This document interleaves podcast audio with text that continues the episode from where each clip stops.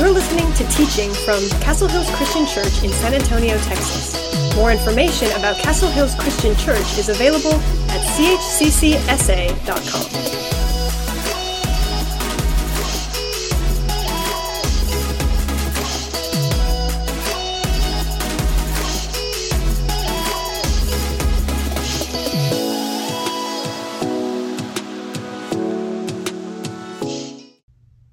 We live in a world where everything is about us. But the more we focus on us, the more we focus on our fears, our pain, our problems.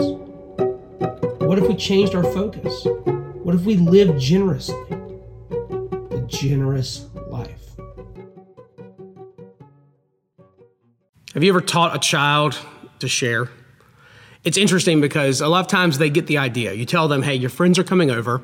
They're not going to be coming with their own toys. You need to let your friends use and enjoy the toys in your room. And you could see the wheels turning and them processing the idea of sharing. And most of the time they get the idea. Hey, okay, my friends are coming. I have to let them use my toys. But when it comes down to it, when their friend actually shows up and they have to hand over their favorite toy, you can see the look in their eyes, the hesitancy, the reluctancy, the fear, the confusion, the disappointment, sometimes even the sadness or anger of having to share their stuff. It's not just kids that struggle with sharing. We've been talking for the last few weeks about what it looks like to have a generous life. And I think as followers of Jesus, most of us understand the idea that generosity is part of what we're called to do. What God has called us to be is generous with our resources. And we understand the idea, but when it comes down to actually practicing generosity, a lot of times we miss the boat on our attitude. We get the mechanics of it, we get the idea of it, but our attitude about our generosity, the way we use our resources for the benefit of others, can be a little off the mark. In the New Testament, there's a set of letters, 1st and 2nd Corinthians, that are correspondence between the Apostle Paul and the church in Corinth. And he seemed to have back and forth communication with them, responding to questions they have and addressing specific situations that they were facing. And in 2 Corinthians chapter 9, he talks about the generosity, not just the amount of money they're supposed to be giving or how they're supposed to be using their money, but the attitude that they're supposed to have when they give. This is what Paul writes in 2 Corinthians chapter 9 verse 7. Each one must give as he's decided in his heart not reluctantly or under compulsion, for God loves a cheerful giver. First, Paul kind of describes a couple ways he doesn't want them to give. He describes someone who's a reluctant giver. You know, someone who's giving, they're going through the motions, but they're hesitant to do so. They don't really want to hand over their resources. In another letter that Paul wrote, this one's to a person he had mentored named Timothy, he says, For the love of money is the root of all kinds of evil. It is through this craving that some have wandered away from the faith and pierced themselves with many pangs. And when I think about someone who's a reluctant giver, I see this tendency that we have to love to accumulate stuff. But when it comes to actually using that stuff for the benefit of others, and it's hard for us to let go. It's hard for us to use those things because we actually crave the stuff and the feelings that it gives us. The love of the money is what's driving that wedge between what we know we should be doing and what we actually are doing. And so there's this reluctancy sometimes when we give. And what I see is that reluctant givers will give, but they complain about it. The other kind of giver that Paul talks about when he writes to the Corinthian church is the obligatory giver, the one who gives under compulsion. And oftentimes this giver is giving because they want to be noticed for giving. They want to make sure that everyone sees how generous they're being, how much money they're throwing behind a project, how much stuff they're giving to someone in need. And they want all the attention for this. And Jesus warned us about this attitude in our giving. In Matthew chapter 6, verse 1, he says, Beware of practicing your righteousness before others other people in order to be seen by them, for then you will have no reward from your Father who is in heaven. So instead of being a reluctant giver or a, compulsory giver, Paul says that we should be cheerful givers. He says God loves a cheerful giver. Well, what does it look like to be a cheerful giver? Well, in this letter to the Corinthian church, Paul's already given them an example of cheerful givers. In the previous chapter, 2 Corinthians chapter 8 verse 2, he talks about the churches in Macedonia. And this is how he describes their situation. He says, "For in a severe test of affliction, their abundance of joy and their extreme poverty have overflowed in a wealth of generosity on their part." There's this sort of uh, interesting tension that's going on in the churches in Macedonia. They are experiencing extreme material poverty. They don't have a lot. They're going through a really difficult time themselves. Even though they're experiencing this, when they heard about the needs of others, they were so moved that Paul describes their actions, their attitude, their behavior as a wealth of generosity. They didn't have much, but they gave a lot. He goes on to talk about them in 2 Corinthians chapter 8 and says this For they gave according to their means, as I can testify, and beyond their means of their own accord, begging us earnestly for the favor of taking part in the relief of the saints. And this, not as we expected, but they gave themselves first to the Lord, and then by the will of God to us.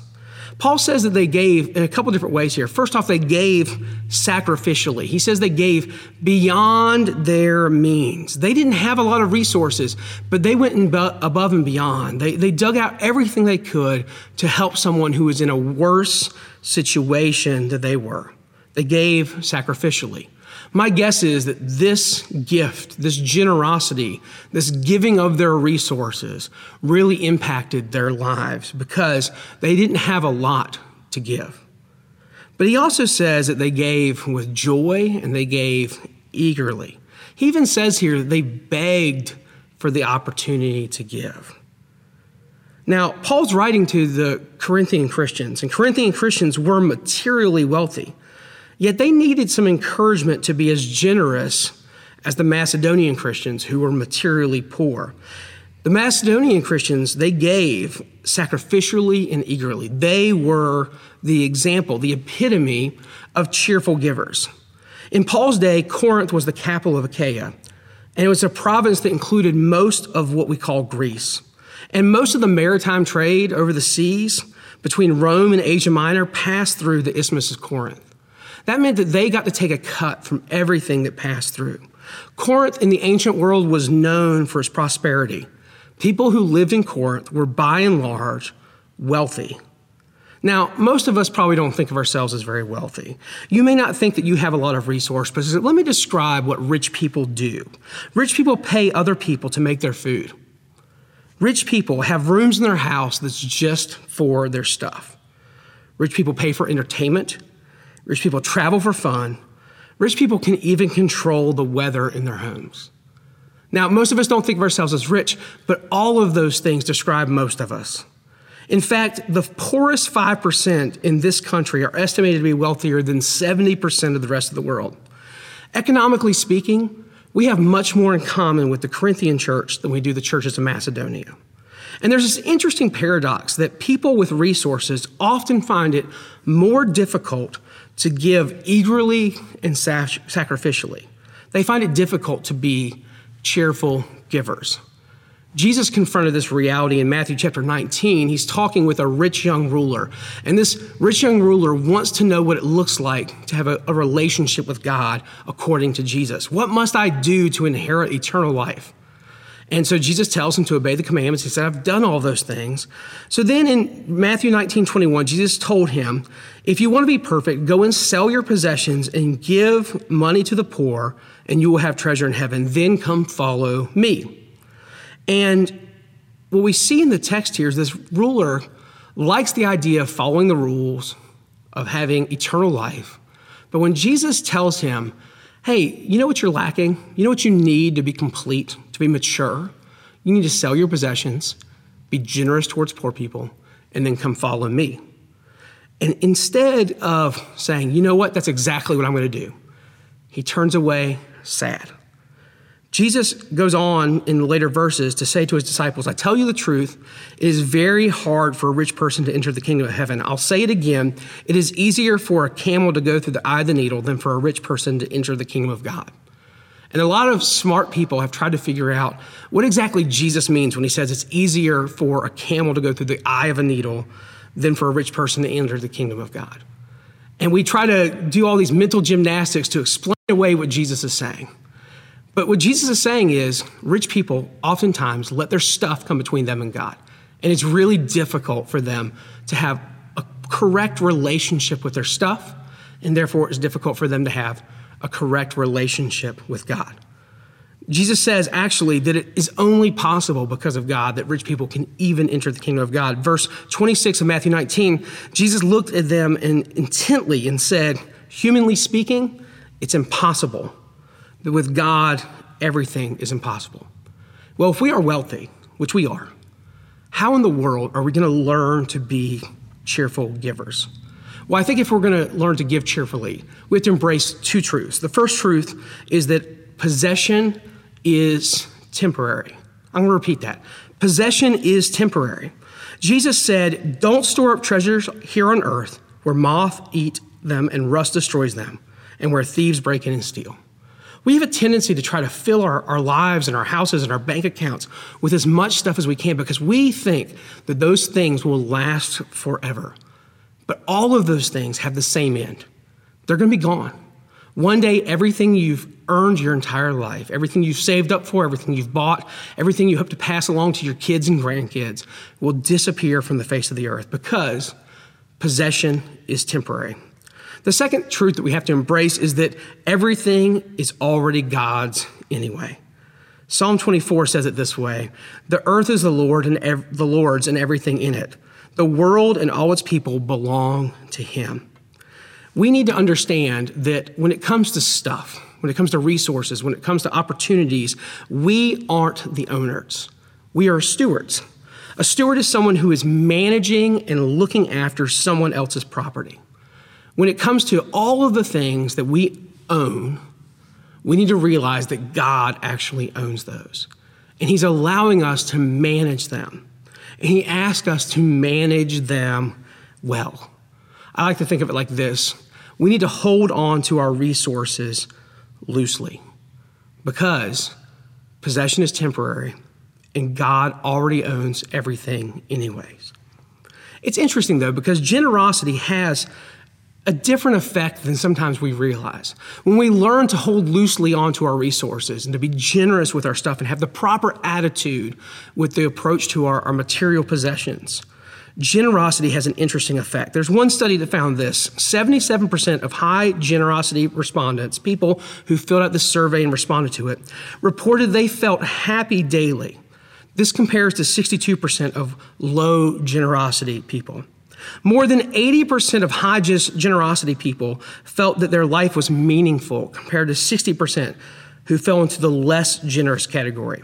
Hodges generosity respondents to this report uh, said that they felt like they had more people in their lives who they could count on for support and close friendship. High generosity people reported higher rates of satisfaction with their possessions, their homes, their vehicles. 70% of them said they felt satisfied with their work compared to 49% of low generosity people.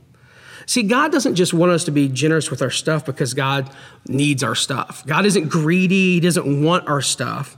God wants us to be cheerful givers because God knows that generosity is a better attitude to have and a better way to approach life. God loves a cheerful giver because God actually is a cheerful giver. When we learn to give eagerly and sacrificially, what we're really doing is following God's lead because God is the most generous, cheerful giver that has ever existed.